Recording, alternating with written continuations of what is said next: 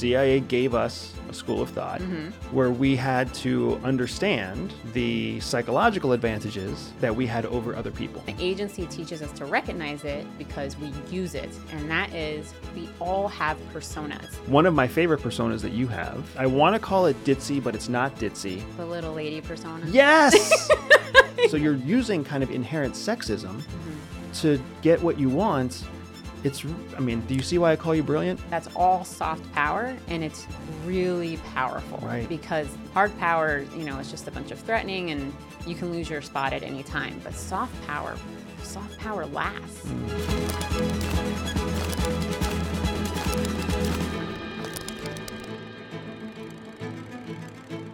I went for an early morning grocery shop yesterday. And when I go to the grocery store in the morning, I always go to the same one because it's five minutes away. Right. Um, I always see this older gentleman who's who's a bagger, and he actually commented yesterday. Um, he doesn't normally. We have like small talk sometimes, but yesterday he was like, "I see you in here a lot." Like, yeah, You I- must have a huge family. you know, it's funny because we don't. we don't, But but, we we, eat. eat. we eat so much. I'm in the grocery store so much. Um, so yesterday we were having this really like lovely little conversation about family and food and whatever. Um, and then when he, you know, I was finished checking out, he finished bagging. You know, they always ask if you need help. I always decline. And um, and he was like, "All right, have a blessed day, honey." And as I'm walking away, I had the thought, you know, because it's and I don't know if it's a thing in the South or or if it's just me or um but you know i every time an older gentleman calls me something like honey or sweetie or some kind of name um you know i always walk away thinking to myself you know there are women out there who would be really Mm. offended at being called honey right that they would take it as demeaning or patriarchal or whatever, but I really don't mind it. And I, I remember when I was in my 20s, I used to call children honey. It was just, for me, it was just this like Southern thing that you said. But it's just, I always find it interesting that, you know, it always just brings back these memories. I remember when, it, you know, when I was a kid in the 90s, early 20, you know, 2000s, whatever. And, you know, the women who would get so angry at being called anything or having the door held open for them. I'm like, you know, it's okay, really. Like, eh. like let them do it. So I'm I'm a grown man and I get called honey. Do you really? Oh my gosh, yeah. Like it's really it's it's not ever insulting or offensive to me. yeah. But I am kind of it's always surprising to me. And we live right now we live in Florida Mm-hmm. and we live in the south. Yeah. Even though if you were in Georgia, just like 50 miles north of us, Yeah. they tell us that we're not actually in the south, which is really funny. Yeah. But yeah, so I have especially like the next generation, older generation, African American women specifically Mm. in this area, Mm-hmm. man, they just call me honey all the time, and it it makes me feel like a kid again, right? Yeah. Because it's like, oh, I'm just a little, I'm still young. I'm still but your story takes me in like takes me in like five different directions all at once. but the first thing is uh, immediately my mind goes to this idea that what you're talking about Mm-hmm. with women being offended by you know being called honey or having doors held open especially like late 1990s early 2000s Yeah. i feel like what you're talking about is feminism mm-hmm. but I have to be honest, I don't really understand feminism. I'm pretty sure both your mom and my mom were pretty staunch feminists Yeah. because my mom used to always like talk about it, Mm-hmm. but I never actually understood it. Well, so it's funny you say it because I would consider you a feminist. I'm a feminist. I'm certain you don't consider yourself because feminism is really just the the ideology, the concept that you shouldn't be treated differently arbitrarily. You shouldn't arbitrarily be kept from doing something just based on your gender. Isn't right? that like I feel like that's maybe I'm crazy. I feel like that's kind of common sense. Nobody should arbitrarily be kept from doing something because of anything. It's arbitrary. Yeah, so I feel like so I um my undergraduate degree is in African American and women's studies. So African American studies Can I and just- women's studies. Can I just tell you, after coming from a military college, I'm certain that doesn't sound like a real degree. that does not sound like a real degree. I don't know how there's enough out there to study to even call that a oh degree. my gosh, Well, there's so much to study. So the African American part I can kind of understand because Yeah. there's a long history, right. but There's women's a long history studies. with women too. Just putting that out there. Really? yes. Do I still sound like a feminist or do I sound like something else? In practice, you're a feminist, right? When you live life, you're a feminist. Like, you're never going to be like, well, our daughter can't do that because she's a girl. Like, those words will never come out of your mouth, right? So Mm. I think pe- oftentimes people have this idea of what a feminist is. Like, can I tell you what idea that I, th- I think that is? So I can't especially wait to hear it. it- well, especially as you're telling me that I might be a feminist Uh-huh. that doesn't know I'm a feminist. uh-huh. This is turning into a lot of fun for me. Okay. All right. So when I think of feminist, coming from again, and I'm fully admitting I've never known what a feminist is, but when I think about like what the common idea is of a feminist, you think of like like women that act like men, that are like kind of butchy and mean. and no, seriously, women that like want the right to like burn bras I knew you were going to bring It's up like- burning bras. It's like it's like the woke before the woke. No. It's like pre-woke. That's totally what I think of with feminism. And I'll tell you why. Here's here's a story since you love it when I tell stories. I do love stories. I grew up in a household and I'm a so my mom my father died Mm-hmm. when I was very young, like months old, less than a year old. And my mom raised me as a single mom in a household with my grandmother who was also a single lady, a single divorced grandmother, right? So I was raised by two strong women. Mm-hmm. And my mom, the one story that she always talks about Mm-hmm. is how she took her bastard son to a women's rights liberation, women, women's liberation rights, whatever it's called, Mhm, like women's, women's lib. Yeah. I don't know what the lib stands for. I really don't know much about this. But she took me to this this like women's lib demonstration in Washington D.C. where they were like uh, protesting Roe versus Wade. Mhm. But that's like my thing. My thing is my mom took me to a parade or to like a demonstration Uh-huh, demonstration. where the, she was advocating for women's rights to kill their own babies, right? And I was her bastard child. So I don't understand necessarily what she was trying to communicate there. That she had that she made a choice because it was available to her. That's what she was. And the choice was to have me, or like Yeah. she would have preferred the choice not to have. I've always interpreted. was to have I have always interpreted that story through the lens of look at this child that I have that you forced me to have. That is literally how I have always taken her story. You're killing me now.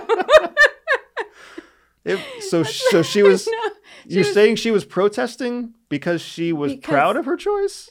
Yes. You can you can, so that's a this is a whole separate conversation.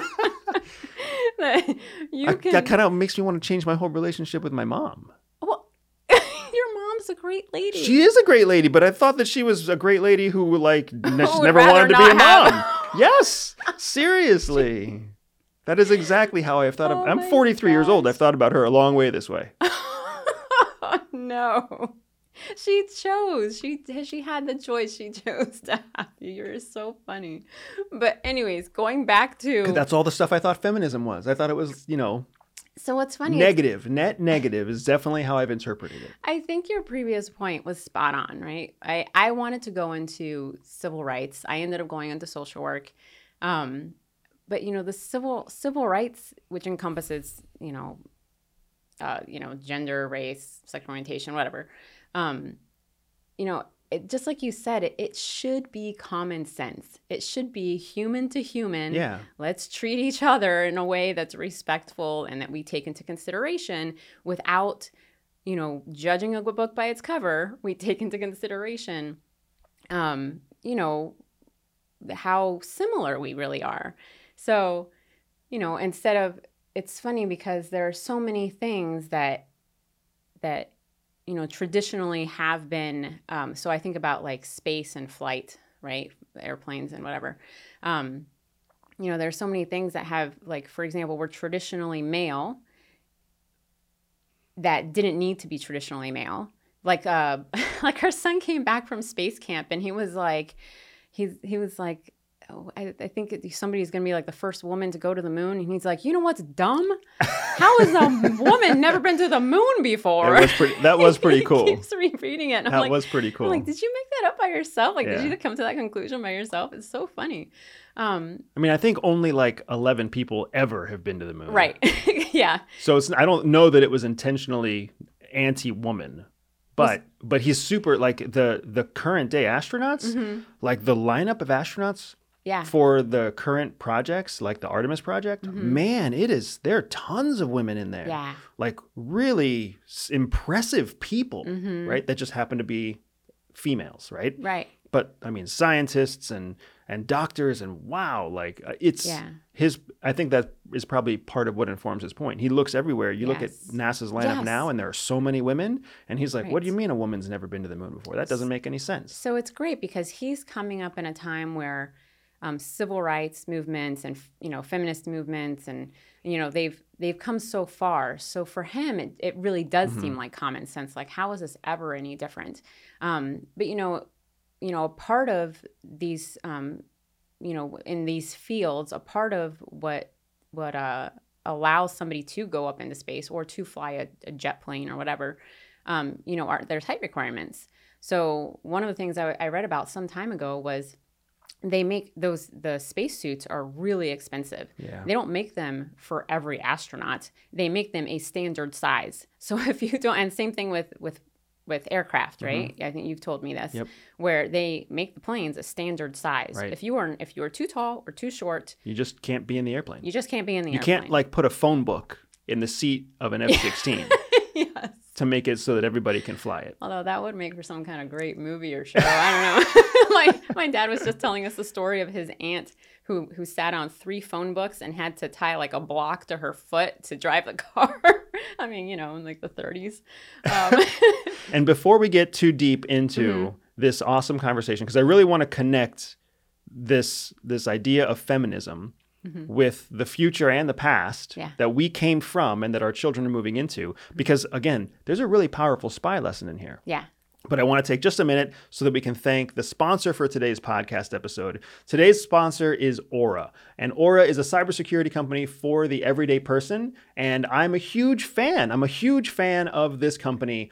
We use their app, we use their product. They absolutely give me peace of mind as a parent, as a professional, as an individual. Now, my identity, my entire business is heavily tied to who I am.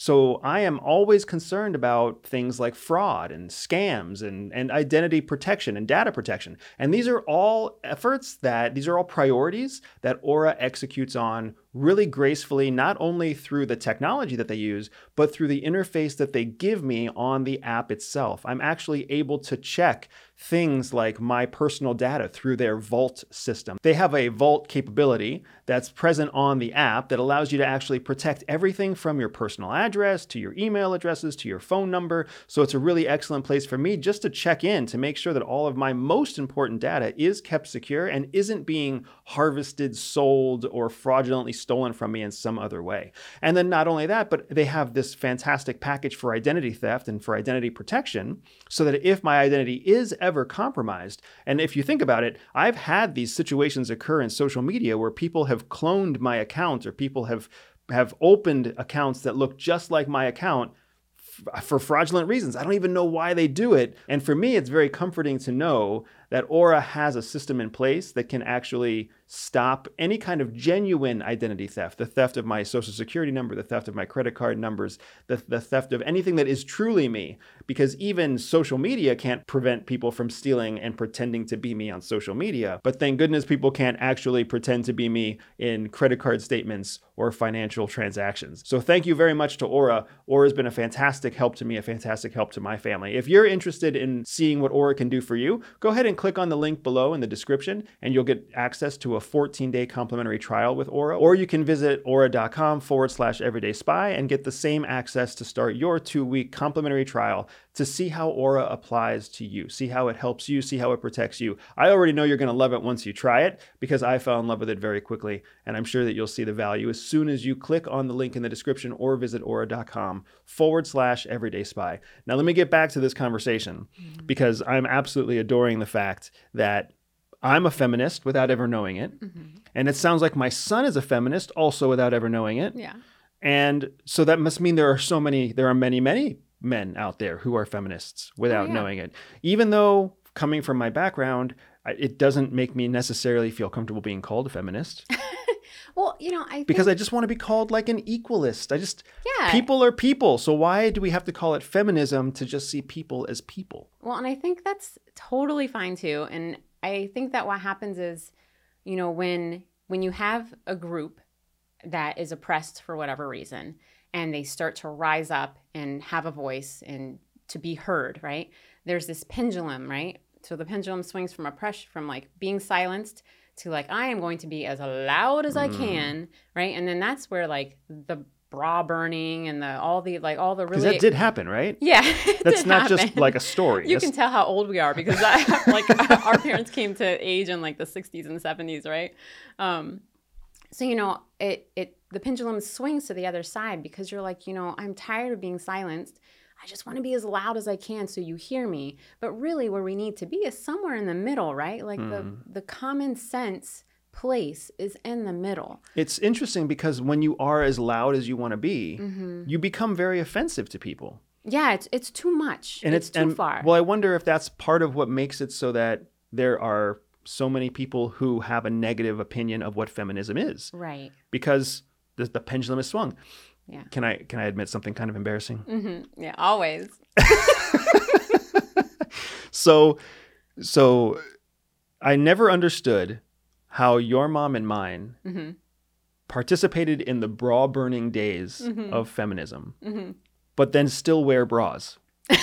Seriously, it, it was something that I never understood.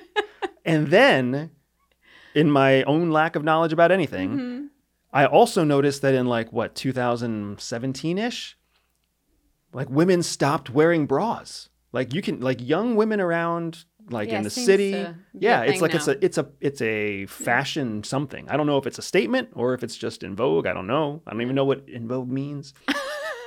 but you see women everywhere going braless. Yeah.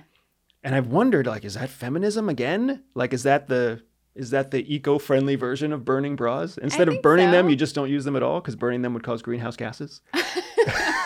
so It's I the, don't i- right. It's the idea that you can like, you can be how you want to be. Like if you're a man and you're wearing dress clothes and you wear right, it's traditional to wear an undershirt, right? Like wearing an undershirt is very similar to wearing a bra. A bra can be practical.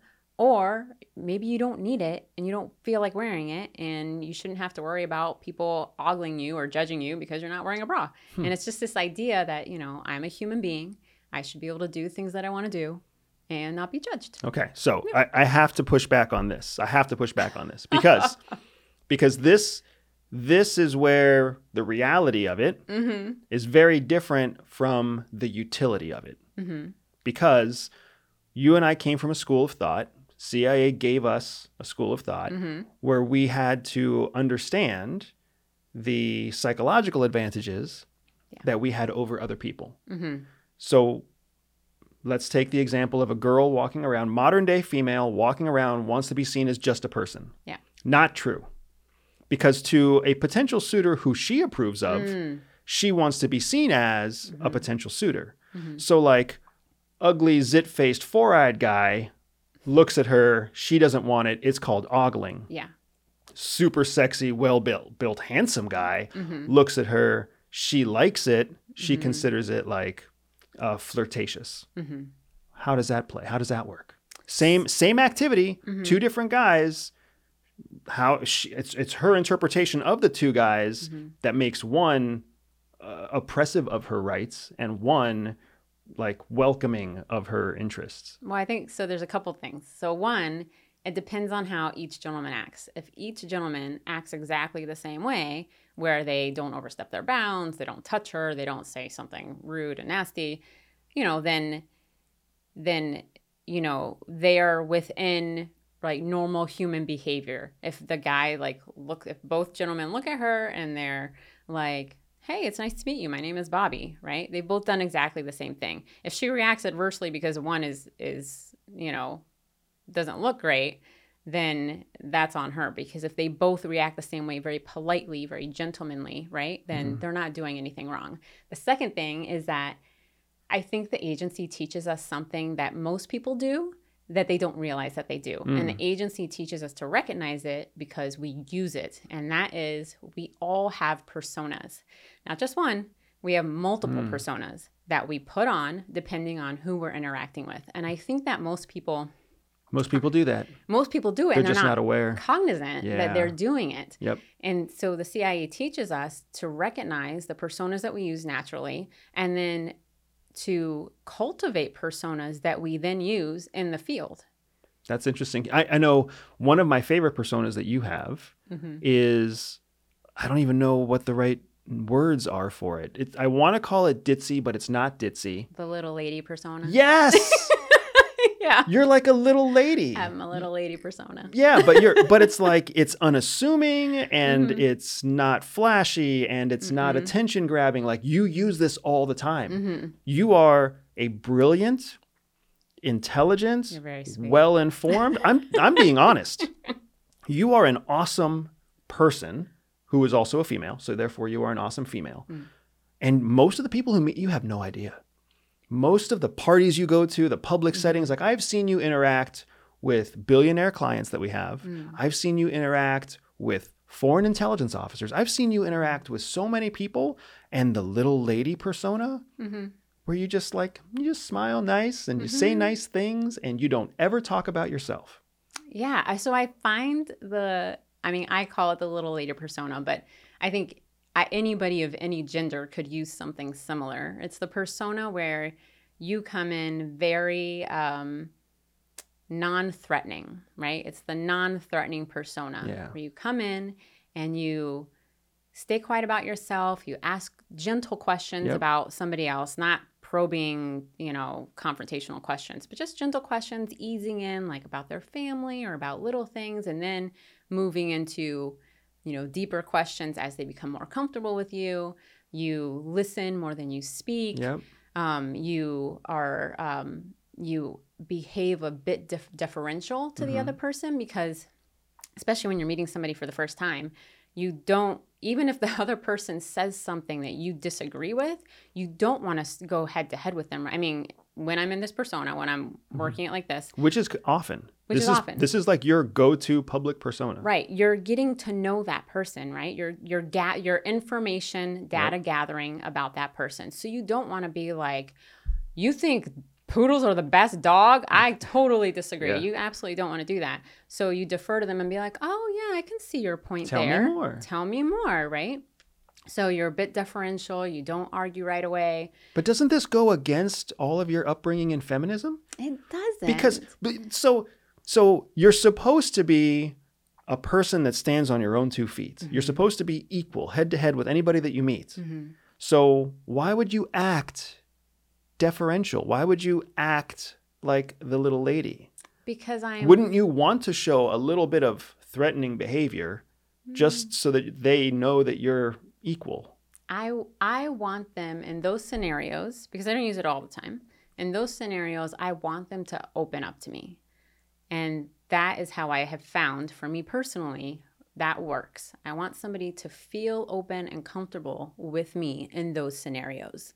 Um, I do, I think it's in line with with I don't think it goes against feminism because I'm not you know I so I have my core beliefs about equality and equity, um, you know, and and those would come into play. Like it's not like you know if I am really you know if I'm advocating for the rights to do something that I would have that persona on. I'd have a different persona on, right? And me having one one interaction with an individual, you know, right in the beginning of the relationship that we're building I don't think it damages, right? I think it would be more damaging for me to come in with like a hardcore persona of mm. like, it's so nice to meet you. I'm a threat. I'm a, yeah, I I'm a- burn bras. I'll burn one on your front porch. like, I, I'm not going to tap you on the shoulder. I'm going to stomp on your foot, right? Like, you know, I just think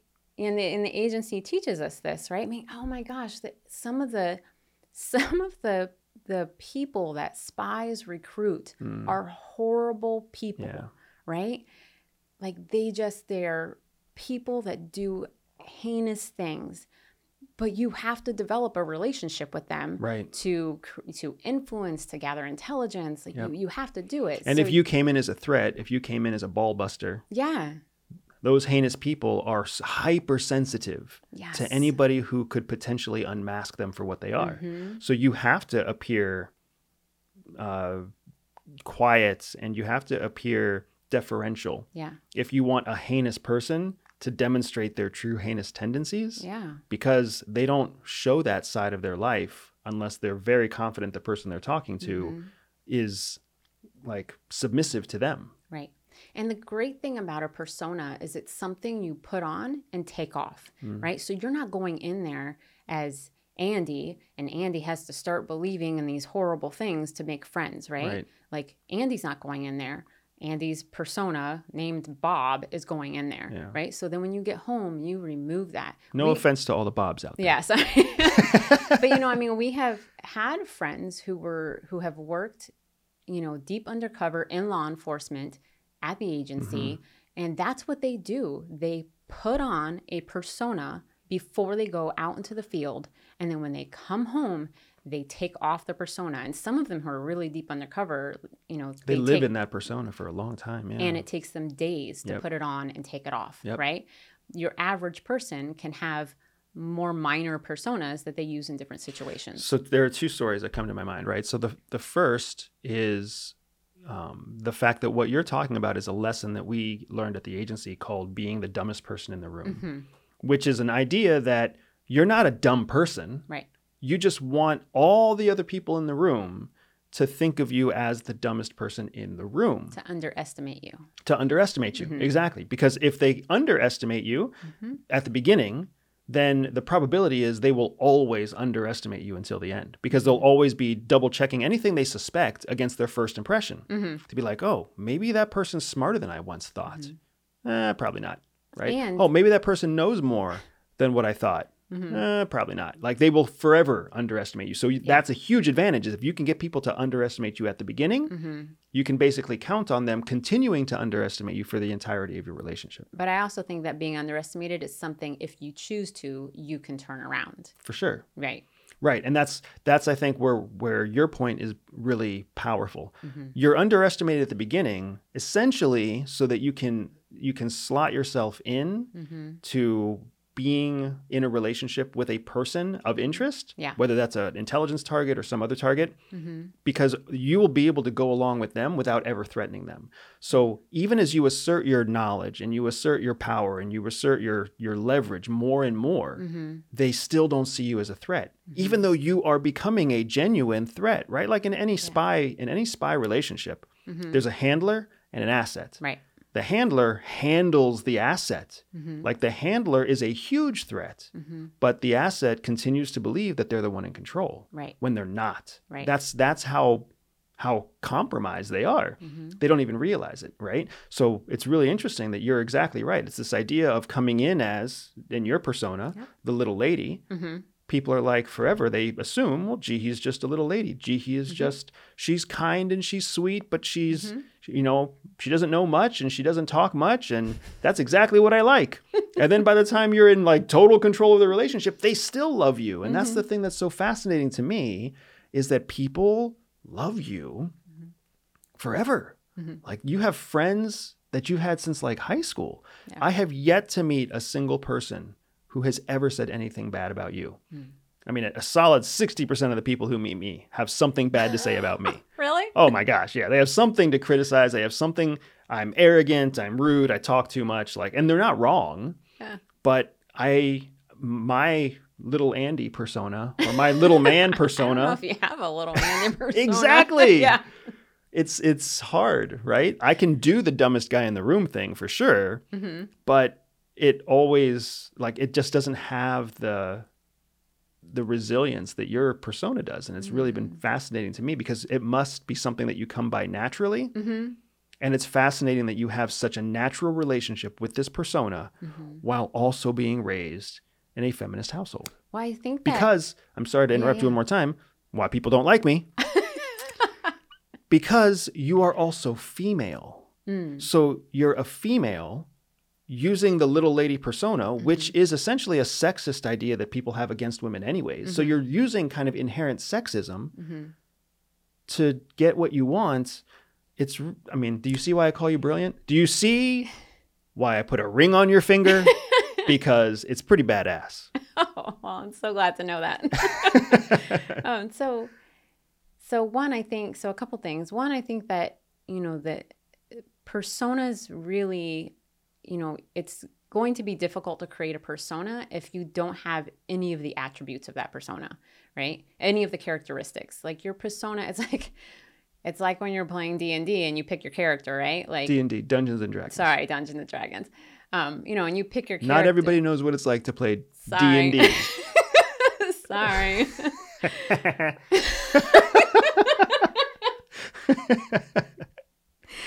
Anyways, when you pick your character, it's like picking your persona. You are choosing things, at least there's at least one small part of it that you relate to, right? That is a part of your personality. Mhm. Maybe it's not dominant, but it makes it easier for you to play that character, to use that persona. Mhm. The other thing is, you know, because I I I am a feminist in my heart, right? And I know that it's you know when i use the little lady persona i know i'm i am playing on depending on who it is right but that in some situations i am dealing with you know a, a person who is sexist yeah. um you know male or female right a person Well, because it can and- go both ways And and we're all a little bit sexist. right because all of us have been conditioned in some way to have a relationship with the opposite sex. right So we've all got varying mhm. levels of like preconditioned Yes. sexism.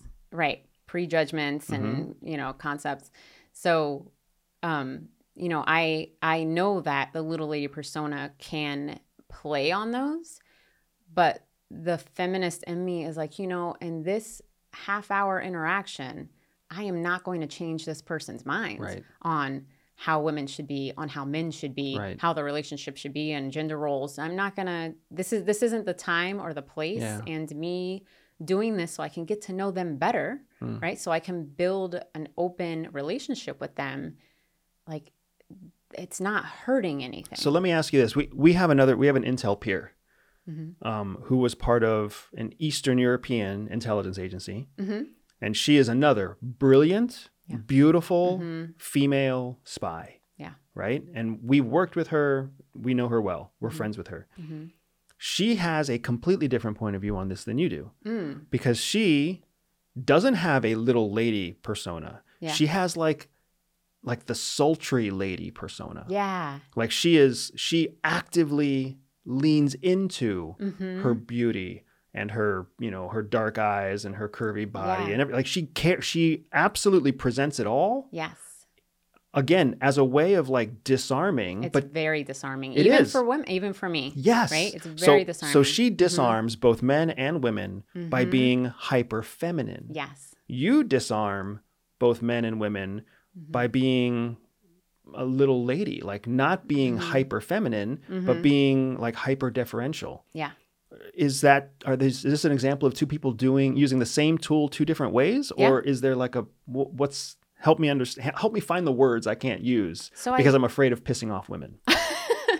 Yeah so i think you know like we were saying before you know everybody's the personas that people use come from something that's natural within them so she is naturally i i think from what i know of her like she is naturally beautiful visually um, but she is also naturally feminine and that comes across really Mm. well so i think It doesn't seem artificial. Right. It's not not artificial. She's not trying to be feminine. She is naturally feminine. So Yeah. her persona just kind of dials that up and to make it more disarming.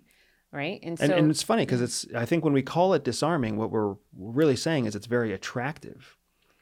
Men find her feminism Mm. like comforting and predictable, which is probably why she loves it because she can Mm. anticipate the motive, the mood, the the decisions and the thought process of Yes. every man around her Yeah. because she's this very classic feminine woman. Mm-hmm. And then women also are attracted to her femininity Mm-hmm. because in it they see the classic femininity of the past, right? They either see a reflection of, depending on the woman, they see a reflection of themselves. Mhm. They see something that they could be, or they see something that they want to be. That's true. And all of those things help you as a woman relate to her. Yep. And then when she speaks to you, she's not, she's, um, you know, sh- uh, she's not like a conceited hottie. Right. She is feminine. Yep. So when she speaks to you, it's soft, Mhm. it's open, Yep. it's inviting Yeah. right it's not just the way she looks it's her mannerisms and the the words that she uses right it's um she you feel supported by her when she when you have a conversation with her you You- feel like she's listening to you Yeah, it's really interesting because I feel like what we're talking about is kind of getting into the realm of what in military terms we call hard power and soft Mm, power. yes Because when men interact with other men, hmm especially traditional stereotypical men, right it's like we have to be hard. It's Mhm. about power and strength and like Mhm. who has the biggest stick yeah, right? i said stick by the way just gonna put that out there but but for real no, you're you're not lying. There is an element of like in order for me to respect you, Mhm. I have to push you around and you have to push me back. right That's all hard power. That's very Mhm. much like saber rattling in the geopolitical world Yes. or you build a nuclear bomb, I build a nuclear bomb. yes You have a stealth fighter, I have a stealth fighter, hard Mhm. power hmm versus soft power. yeah. which is what you're explaining with yourself and Yeah. with this other female spy that we work with, and with a, num- a number of, I'm I'm guessing like female, intelligent females of all varieties. Mhm. They've probably all figured this out. This thing Mhm. that I am just now coming to realize yeah that you can be non-threatening mm-hmm and you can be uh, disarming mm-hmm in a soft way, right but that doesn't make you a soft person.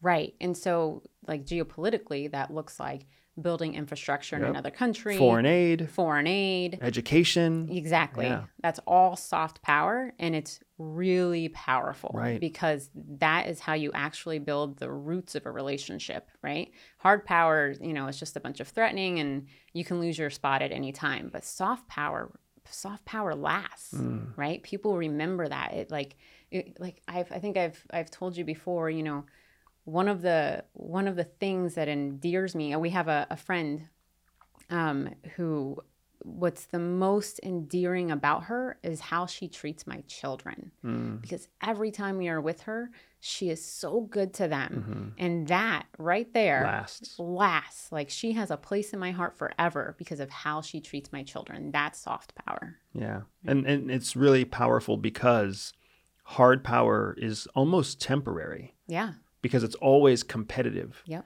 But soft power is sticky mm-hmm because it just it's it's there and it doesn't really ever go away. right Right? Just like I mean, one day our children will be adults. mm-hmm We won't care. We will still always remember mm-hmm how that friend treats our children. yes Right? Even now, it's been probably a solid half year or a year since we've worked with that Eastern European foreign intelligence officer that Mhm. we've been talking about. mm-hmm And so much of her style and her skill mm-hmm in espionage, mm-hmm it sticks. Yeah. It sticks because it's so soft. I mean, we have dozens of examples of hard case officers who have done Yeah. hard things. Yeah. And inevitably we don't we end up not liking them, mm. right? But the softer folks, the folks who actually learn how to make themselves memorable yeah in a positive way, yes they have that soft power. Yep. So this all brings me to the question mm-hmm that I wanted to talk about today, which is really interesting because I was at first I was a little curious how I was going to even be able to answer this question. But somebody wrote in and said, "How is it that Andy, Mm-hmm. me, how did I rise so quickly through the corporate ranks mm-hmm at CVS Health, which was the first company I worked for after we left CIA? Yep. How did I rise through the ranks so quickly at CVS Health mm-hmm using skills that I had learned at CIA?" right And when I first kind of read that article, where my mind went is I was like, oh, well, it's because CIA taught me how to learn a new skill quickly, Mhm. right? And I worked as an IT project manager mm-hmm for CVS Health. I was working within seven or eight months after I left CIA. And I knew nothing about IT and I knew Yeah. nothing about project management. yep I fraudulently got myself the job, and there's no there's no way around lying about that. Well, because we were still undercover. We were still undercover. Yeah, we had a, a covered resume, which was horrible. but when I was hired, I had to quickly learn how am I going to f- continue to pretend like I know what I'm talking about. And I 100% used all the skills that CIA taught about how you learn quickly, how you retain mm-hmm. information, how you essentially professionally fake it until you make it. Mm-hmm. Right? So I was thinking, "Oh, I'm going to answer this question. I'm going to talk about talk about my adaptability and talk about rapid learning styles and talk about memory tools and talk about all these th- like these tactical stuff." Mm-hmm. What I'm realizing now after this conversation is that the real reason I rose to the ranks was because I made myself sticky. Mm-hmm. Because I went in there and I was the dumbest guy in the room, figuratively and literally. and I just used it as an opportunity to learn. yeah. And, you know, everybody, all the male personalities that were in that career field at the time, right? Mm-hmm. IT project management, that's a heavily male dominated Yes. career field. They were all fighting with each other all the time. We mm-hmm. documentation should be this way, format should be this, you know, yada mm-hmm. yada yada. And I just kind of came in and I was like, "Hey guys, mm-hmm. like tell me what I can do to help whatever you're trying to accomplish." Yes. And then through that process, like the natural evolution of things happened, and that the people who were the most threatening, they were either asked to leave, or they were fired, or they were promoted. And the guy that ended up getting promoted up the chain the fastest was me. Mm-hmm. Not because I was accidentally promoted, but because I had taken a passive stance where I was learning everything yes. instead of trying to show off what I had learned. And then I was helping everybody, mm-hmm. which just Yes. made more people want to work with me. So, mm-hmm. you know, I found my way rising through the ranks very, very quickly without having to be like you just like you said, the, the conceited hottie. Is that what you call The it? conceited hottie. Instead of being some conceited, skilled person, yeah. I I was just sticky. Yeah, and I and you teach this um, in in some of your courses. The idea that when you're in, in a in a work situation, you should be asking, "What does my what does my boss need? Right. What does my coworker need?" And because that is when we've talked about this before, you know, um, you know that is how you build social capital, right? Social, and then as you're building social capital, you can, you know, uh, you know, trade that in Mm-hmm. for other things, right? And part of what you trade it in for is Opportunity. opportunity, right? promotions. I Yeah. mean, it's amazing that you can turn people's good favor towards Mm-hmm. you. You can actually turn that into money. Yeah, If people like you Yeah. at work, you can ask them to promote you and Mm-hmm. they probably will. yeah, And people don't realize how powerful that really is. yes, And you're right. We teach this in our Winning the Workplace ebook. We teach this in all of our workplace Mm-hmm. education, where folks who are trying to build a career yeah, need to start seeing their career through the eyes of their supervisor right, because their supervisor looks at them as an asset. yes, So any asset that produces is Mm-hmm. an asset everybody wants to keep. right, When too often we think of ourselves in our career as we're in control, like Mm-hmm. we're the handler Yeah. and the company we work for is our asset. yeah, Like that puts you in constant competition. Now you're in the area of hard power. right, You can absolutely look at your asset. You can Mm-hmm. look at your company as your asset. You can look at your career as something you're in control of. 100% you can do that. yeah, But the way that you succeed is when you do that and you give the appearance yes, that is soft power. yes, You give the appearance of, I'm here to help you. right, I'm invested in this company. I want to see everybody succeed. All of a sudden, people give you all, they funnel opportunity to you yes, because you are either what they want to be, mm-hmm. what they see themselves as, or what was the third thing? You have three great examples, and I want to remember those forever, or what they currently are, or what they currently are. so they can relate to you in some way, and that makes you stick. Right. So I guess so. The short answer to the question, how did I rise through the ranks? I rose through the ranks by appearing disarming and by appearing non-threatening and by enabling other people to succeed. Yes, And by enabling other people to succeed on their rise up, mm-hmm. they wanted to take me with them because they understood I was the asset that helped them succeed. And that's exactly how it turned out. When I came in as a as a senior analyst, I left 4 years later as a senior advisor, four promotions in 4 years. And every one of those promotional steps, the same senior leader, I was following them all the way up. yeah, they were all they were two steps above me, but Mm-hmm. they were rising through the ranks and they just kept pulling me along with them. Yeah. Right? They're like that that Andy guy doesn't threaten me and he helps me get my shit done. He's coming with me. Yeah. And it was really useful. Yeah. It was really useful. Thank you very much. That was that was an awesome conversation. Yeah. Thank you for helping me learn about my inner feminist.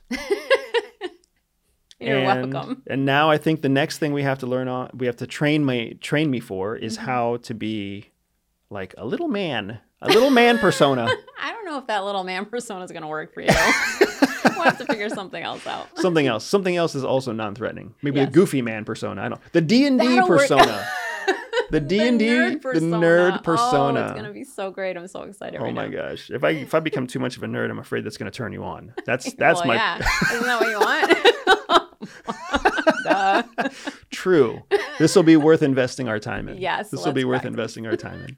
Thank you very much for joining us today. I hope you had as much fun as I did exploring this idea of femininity versus feminist and how we can use both of them to our operational advantage to get what we want in life, to get what we want at work, to get what we want in the career place, uh, to get what we want in business, and apparently to get what we want at home too, because I'm about to learn how to be a nerd for sure. Uh, if you have any comments, please leave them. Let us know what your thoughts were. Let us know any questions you have. If you want to give us feedback on the on the conversation topics, or if you disagree or agree with anything, please leave it in the comments. We want to hear your thoughts. We want to hear what you have to say. And of course, take a moment to click on the sponsor link that we have below. Go ahead, visit Aura. Take a look at aura.com forward slash everyday spy. They really are a fantastic tool if you're looking for a solution to protect your identity, protect your family, protect your data they've been fantastic for me. I want to make sure that you know you get a chance to know what their product is, what their service is, and how it works. And with all that, we will see you on the next show. Take care.